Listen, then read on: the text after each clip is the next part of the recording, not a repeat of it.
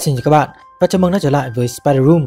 Hôm nay chúng ta sẽ cùng nghiên cứu những nguyên tắc nào trong tài chính mà bạn có thể áp dụng mặc dù không có tiền của tác giả Duy Nguyễn trong phần kỹ năng. Và trước khi đi vào clip của ngày hôm nay, các bạn hãy bấm nút like, subscribe cho chúng mình và đừng quên nhấn chuông thông báo để không bỏ lỡ clip nào trong tương lai nhé. Theo định nghĩa ngắn gọn của Wikipedia thì finance is the study of money and how to use it. Tài chính là nghiên cứu về tiền và cách tiền được sử dụng. Tóm lại, những gì liên quan đến tiền gần như cũng có dính líu tới tài chính. Tuy nhiên, dù không có tiền, bạn vẫn có thể áp dụng những nguyên tắc nền tảng trong tài chính để khiến cho bản thân có cuộc sống tốt hơn. Tiền ở đây không nên được hiểu là theo nghĩa hẹp chỉ là tiền bạc, mà còn có thể là rất nhiều thứ tài sản khác như kiến thức, sức khỏe và mối quan hệ. Trong bài viết này, mình sẽ nói tới những khái niệm tài chính mà bất cứ ai cũng có thể áp dụng được.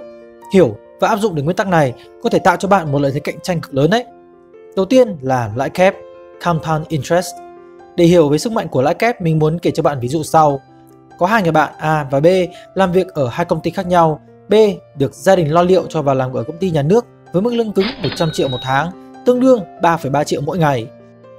A lên thành phố lập nghiệp với hai bàn tay trắng, không người quen, không sự giúp đỡ. A chỉ xin được vào làm công ty khởi nghiệp với trợ cấp ăn uống 10.000 đồng mỗi ngày. Công việc của B vốn chỉ là đi lặp lại mỗi ngày, cơ hội thăng tiến cũng không có vì sếp trên vẫn ngồi đó thì không ai được động vào. B chỉ đến công ty đến hết giờ làm việc để đi về nhà ăn nhậu cùng anh em. Ngược lại, trong môi trường startup của A cực kỳ thử thách, mỗi ngày A phải giải quyết được rất nhiều vấn đề mới, vốn để công ty sống sót được ngày nào hay ngày đó và anh em không phải cùng nhau ra đây ở. Giả sử mức tăng thu nhập của mỗi ngày của A là 0,5% mỗi ngày, sau ngày đầu tiên đi làm, lương của A tăng thêm vỏn vẹn 50 đồng, 0,5% nhân với 10.000 để nâng lên mức lương mới là 10.050 đồng. Sau 30 ngày làm việc, mức lương bây giờ của A là 11.614 đồng một ngày. Sau 60 ngày làm việc, mức lương của A đã tăng lên 13.489 đồng hàng ngày. Và sau một năm thì A đã có mức lương sấp xỉ 62.000 đồng mỗi ngày nhưng vẫn còn thua kém B rất xa. Sau 18 tháng làm việc, A đã cán mốc sấp xỉ 147.800 đồng mỗi ngày và sau 2 năm, mức lương mới là 381.263 đồng một ngày. Đến năm thứ ba, lương của A đã là khoảng 2 triệu 350.000 đồng mỗi ngày, tương đương 70 triệu một tháng. Và chỉ cần thêm 3 tháng ngắn ngủi, A đã vượt qua người bạn B của mình với mức lương là 3 triệu 687.000 đồng mỗi ngày, tương đương 110 triệu đồng một tháng. Mức lương của A phản ánh chính giá trị lao động của A. Chỉ cần mỗi ngày A học hỏi thêm một chút và làm tốt hơn chính mình 0,5% mỗi ngày.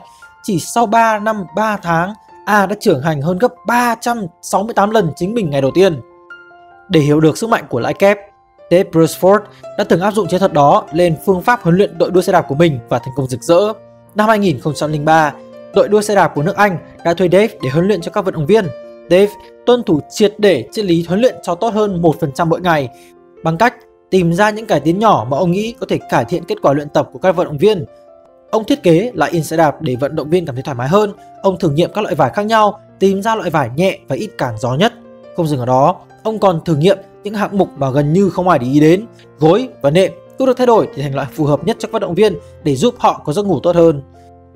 Chỉ trong vòng 5 năm kể từ khi Dave lên nắm quyền, đội tuyển xe đạp Anh dẫn đầu kỳ Olympic Bắc Kinh 2008 với 60% tổng số huy chương vàng. Nước Anh cũng có vận động viên đầu tiên vô địch Tour de France cùng năm. Những năm sau đó, hàng loạt vận động viên tuyển Anh phá đổ nhiều kỷ lục thế giới, mở ra một chương huy hoàng trong lịch sử của đội. Là một trong những người cực kỳ thành công trong lĩnh vực tài chính, Warren Buffett cũng là người hiểu rõ điều này hơn ai hết. Trong các bài phỏng vấn, khi được hỏi về bí quyết của thành công, ông thường hay nói rằng Đọc 500 trang như thế này mỗi ngày, đó là cách kiến thức hoạt động. Nó cộng dồn lại như lãi kép vậy. Tất cả bạn đều có thể làm, nhưng tôi đảm bảo sẽ chẳng nhiều người trong các bạn làm đâu. Hiệu ứng lãi kép cũng có thể hủy hoại một số người nếu người đó ngừng cố gắng. Khác với tiền bạc vốn không thay đổi theo thời gian nếu bỏ qua lạm phát, kiến thức thay đổi không ngừng. Trong một vài lĩnh vực chẳng hạn như là công nghệ, kiến thức ngày hôm nay có thể trở nên lạc hậu trong vài năm tới. Có hẳn một thuật ngữ đó là half-life of knowledge dùng để xác định khoảng thời gian mà một nửa kiến thức của ngành học trở nên không đúng nữa. Ngoài ra, nếu kiến thức cũ không được ôn lại hoặc luyện tập thì cũng sẽ bị lãng quên. Điều này cũng áp dụng cho sức khỏe hay mối quan hệ. Nếu nó không được trau dồi thêm, nó sẽ dần kém đi. Không có trạng thái đứng yên ở đây. Một là bạn đang tiến lên, hai là bạn đang kém đi. Ngoài ra, những lựa chọn sai lầm mỗi ngày cũng có thể góp phần cho tình hình tệ đi rất nhiều. Những thực phẩm không tốt được nạp vào cơ thể hàng ngày những thông tin tiêu cực mà bạn đọc tất cả đều có thể cộng dồn lại và hủy hoại tương lai của bạn rất nhanh. Chắc hẳn ai cũng có một người bạn mà sau vài năm không gặp tự nhiên tàn hẳn đi, khác hẳn vẻ phong độ ngày trước và ngược lại cũng đúng. Bản thân của những người ấy nhiều khi cũng không cảm nhận được vì sự thay đổi mỗi ngày là quá nhỏ để họ có thể tự nhìn thấy. Chỉ có bạn là người lâu ngày gặp lại mới bất ngờ với những thay đổi quá lớn như vậy. Vậy tôi có thể làm gì? Hãy tự hỏi bản thân rằng bạn có hành động nào trong ngày mà có thể làm tốt hơn 1% hay không? Hãy thử cải thiện chế độ ăn uống, bắt đầu luyện tập thể dục, ngủ đủ giấc, đọc sách mỗi ngày. Bạn có thể không nhìn thấy sự cải thiện nhanh chóng, nhưng sau một năm, 2 năm, bạn sẽ là con người hoàn toàn khác đấy. Giá trị nội tại Giá trị nội tại là giá trị thật đến từ bên trong và không chịu ảnh hưởng bởi yếu tố bên ngoài. Giá trị nội tại có thể khác với giá cả trên thị trường. Nếu giá cả lớn hơn giá trị nội tại, sản phẩm bị định giá cao. Nếu giá cả nhỏ hơn giá trị nội tại, sản phẩm bị định giá thấp. Lưu ý, giá trị nội tại có thể khác nhau tùy theo phương pháp và cách một người định giá. Ví dụ về trường hợp bị định giá thấp, quyển sách bạn mua trên thị trường với giá 100.000. Tuy nhiên, đây là quyển sách cực kỳ hữu ích. Sau khi đọc xong và áp dụng cuốn sách đó, lương của bạn tăng lên 1 triệu. Trong trường hợp này, giá cả nhỏ hơn giá trị nội tại. Giả định lương tăng lên chỉ do cuốn sách đó, các yếu tố khác không đổi. Phương pháp đầu tư giá trị Value Investing là phương pháp đầu tư vào những sản phẩm, những công ty đang bị thị trường định giá thấp hơn với giá trị nội tại, với hy vọng rằng trong tương lai, giá cả sẽ quay về với đúng giá trị nội tại. Giá cả bị chi phối bởi yếu tố cung, cầu và tâm lý của mọi người nên trong ngắn hạn có sự khác biệt về giá trị nội tại. Có rất nhiều thứ đang bị định giá khác đi rất nhiều so với giá trị thực tại của nó. Mình nhớ có lần bạn mình share tôm hùm và bảo thèm quá đi. Mình mới bảo là ông có biết tôm hùm ngày xưa dành cho tù nhân và người nghèo ăn không? Bạn mình tưởng rằng mình bịa ra để chọc nó, bảo là ông điên à, tôm hùm mắc như vậy lấy đâu tiền cho tù nhân ăn? Mình chỉ cười và gửi cho nó đường link để tự đọc lấy. Thế nên bạn thấy đó, trong trường hợp này tôm hùm bị định giá quá cao, sừng tê giác cũng rất mắc chẳng hạn, nhưng nó không có tác dụng chữa bệnh gì cả. Nó chỉ mắc vì nó hiếm và nhiều người hiểu lầm công dụng mà thôi, nên giá trị nội tại gần như là không có. Cũng theo quy luật thị trường, ngược lại, có những sản phẩm rất tốt cho sức khỏe nhưng lại bị định giá rất thấp. Khoai lang là một trong những siêu thực phẩm superfood mà mình nghĩ là bị định giá thấp nhất. Giả định giá trị nội tại của khoai lang chỉ bao hàm giá trị dinh dưỡng. Giá khoai lang ở Việt Nam phải nói là rất rẻ nhưng lại tốt hơn rất nhiều so với các thực phẩm mắc tiền khác. Phải nói Việt Nam siêu thực phẩm rất nhiều lại còn rẻ nữa. Chỉ có điều đáng sợ duy nhất là sợ thuốc thôi. Chỗ mình thì do mắc hơn thịt, quả là điều đau khổ với đứa ăn chay như mình. Người ta thường nói câu tiền nào của nó, hàm ý nói rằng giá cả phản ánh đúng giá trị nội tại của sản phẩm. Mình không phản bác điều này, giá cả thật sự có phản bác giá trị nội tại của sản phẩm. Điều này càng đúng khi có một vài điều kiện như sau. Thị trường đủ lớn và không ai có khả năng thao túng nó, không có độc quyền. Thông tin giữa các bên là cân xứng, người mua là người lý trí. Trong trường hợp các điều kiện này không thỏa, vốn xảy ra trong phần lớn trường hợp thực tế, thì giá cả có sự khác biệt lớn với giá trị nội tại. Thử xét trường hợp không thỏa điều kiện thông tin giữa các bên là cân xứng. Trường hợp cực đoan nhất là lừa đảo. Người bán bán cho người mua một sản phẩm có giá trị nội tại cực kỳ rẻ với giá cực kỳ cao. Trong việc sử dụng lao động, tiền lương, giá cả và giá trị nội tại có thể rất khác nhau, tùy thuộc vào cung cầu thị trường mà giá cả được xác định. Nếu như ngày xưa tất cả mọi người rủ nhau đi làm lãnh đạo, chỉ mỗi một đứa biết cài win lúc đó thì lương của đứa đi cài win dạo cao gấp hàng trăm lần lương lãnh đạo.